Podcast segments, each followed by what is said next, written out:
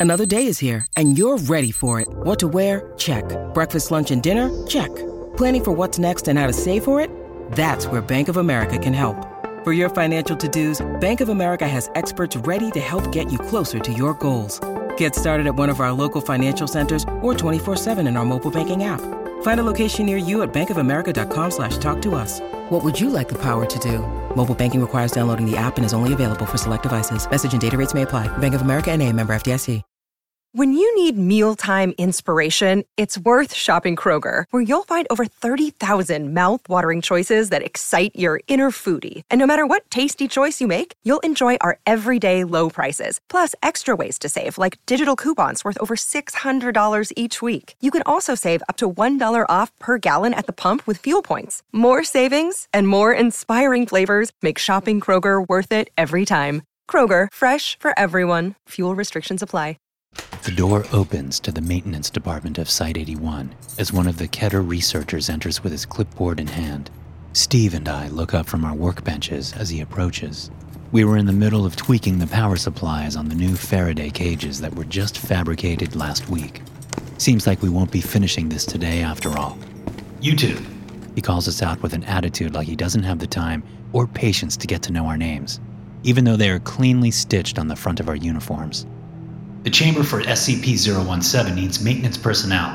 One of the containment protocols has become inoperable and needs to be fixed. I nod at him and get back to my tools. Sure, just let us wrap up here and put on our equipment. Suddenly, I get talked over with even more attitude from the hot headed researcher. Did you not hear me? Containment protocols for SCP 017 are out of compliance. This is a Stage 5 priority assignment. Do I need to go to your superior instead? No, no, no, not at all. I cower. Admittedly, I'm a pretty tame individual, mainly because I've only been with the Foundation for a few months. Steve, on the other hand, has been here 10 years. But he has the habit of just doing what he's told with no pushback. He already started packing up his tools. We'll handle it. Be there in a few minutes. I gave a fake smile back to the researcher. I can now clearly see the security badge on his chest. Due to his high position, it was good I did not challenge him. We print out the work order from the computer, get our tools, and pick up the parts we need. We start to head down the corridor to I Wing. It's on the lower levels and far from the main body of the site itself. We all know that's where all the really bad shit is kept. I have never been in I Wing myself, but Steve has. I lean over to him to talk about it. Steve, what's in I Wing? He opens his mouth to respond, but closes it while waiting for a Foundation security guard to pass by. I still get the shivers every time I have to share an elevator with one of them. Once he is out of range of earshot, Steve starts to talk. I did this one other time. I Wing has Keter entities in it. Keter? Like, yeah, the really bad ones. We are going to bring in replacement lamps, so I think we are going to see the kid. Kid? We arrived at the big bulkhead of I Wing, a solid 8 inch sliding steel door that keeps all the horrors locked away inside in case one ever decided to try and escape.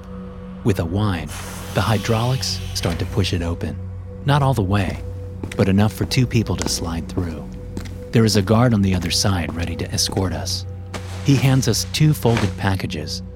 These are your special containment suits, he explains. Put them on before we go further. I open up the package to look at it.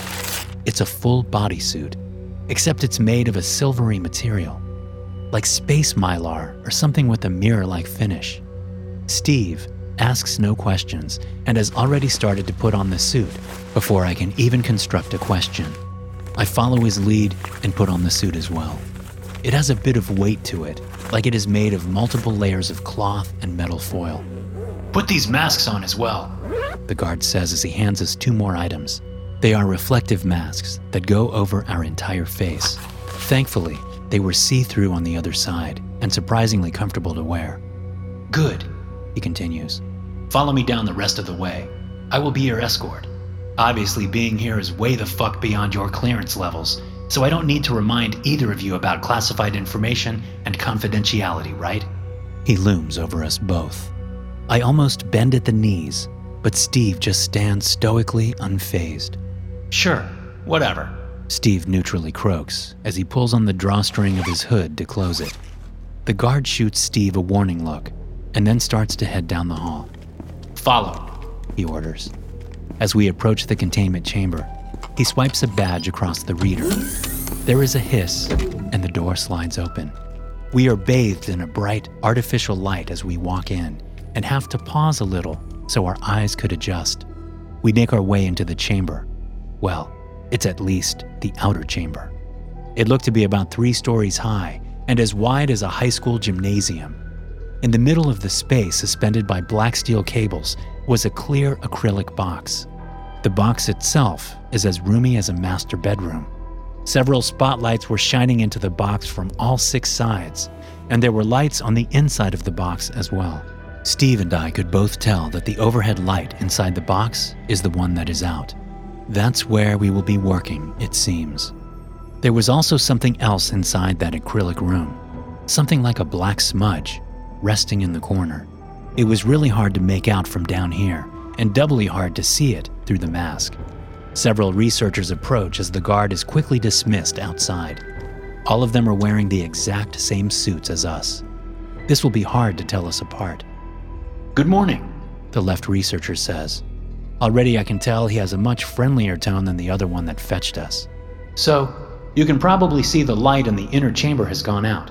It's an 8 foot reach from the floor, so it'll be difficult to get at, especially since you can only use approved tools to bring into the chamber.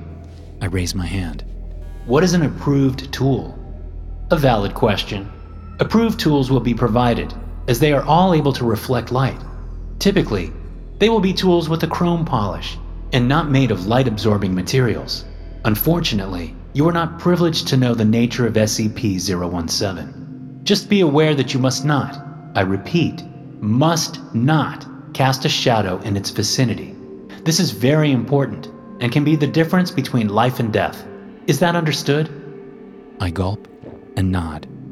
Good. Please use the scissor lift to access the chamber.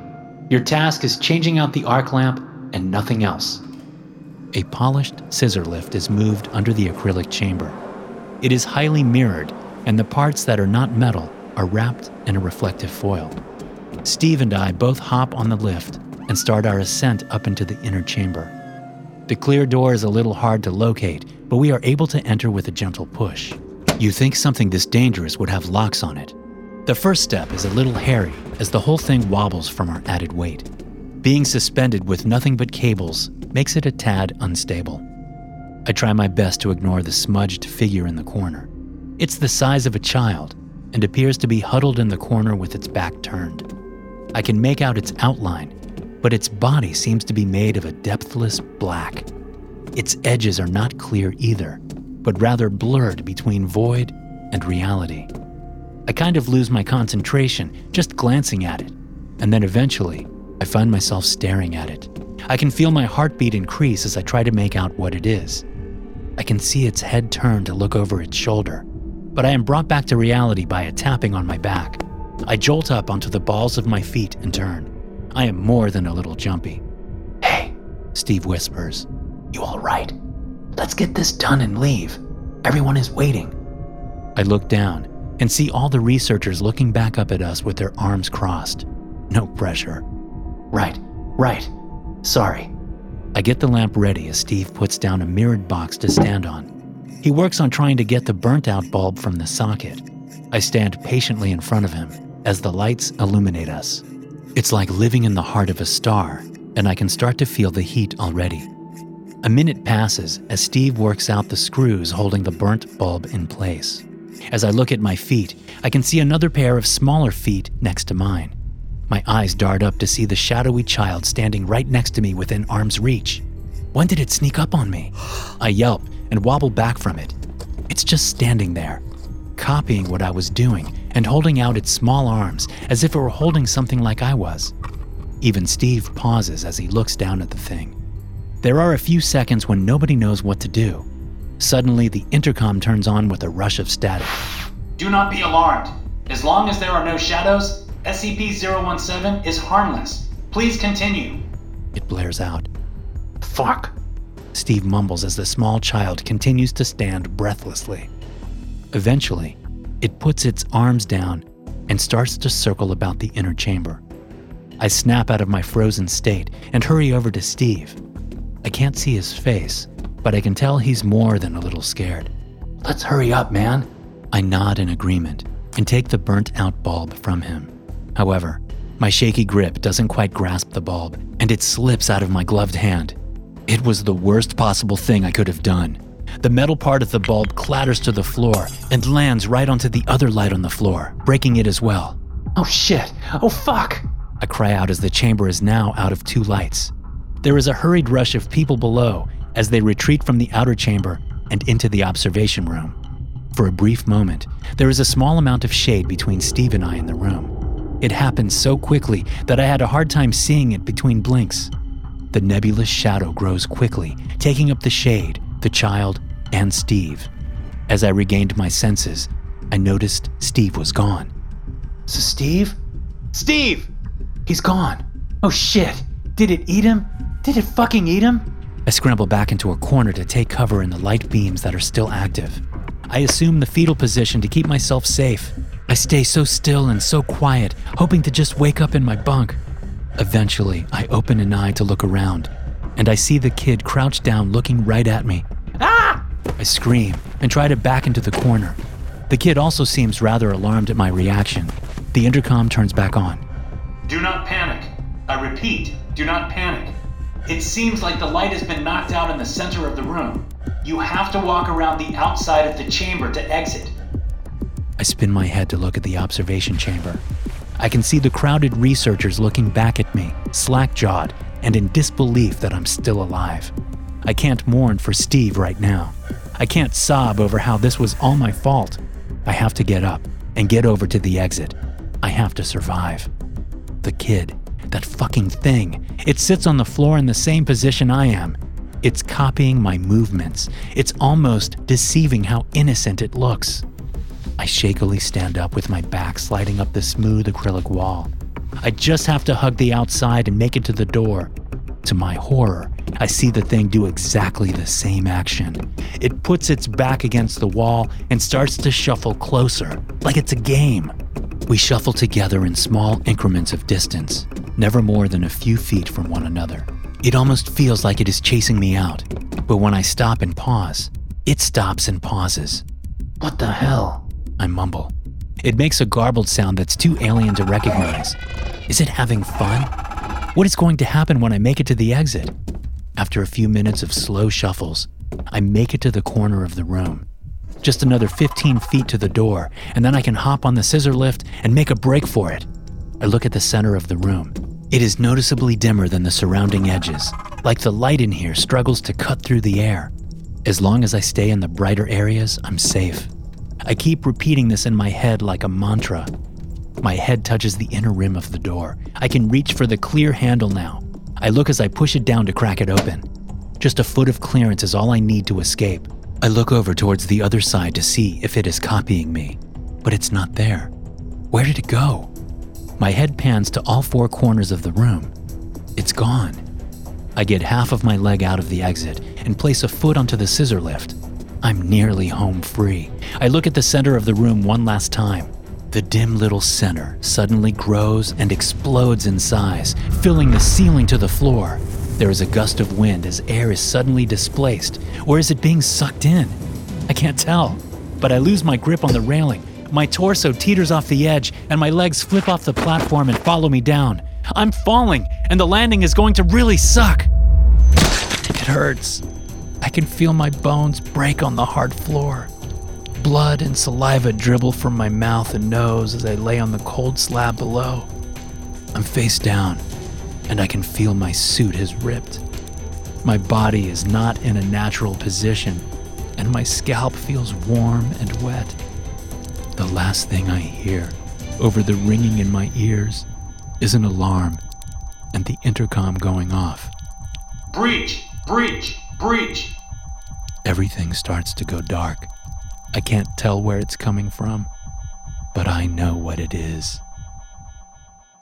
SCP 017 is a humanoid figure approximately 80 centimeters in height, anatomically similar to a small child, but with no discernible identifying features. SCP 017 seems to be composed of a shadowy, smoke like shroud. No attempt to find any object beneath the shroud has been successful, but the possibility has not been ruled out.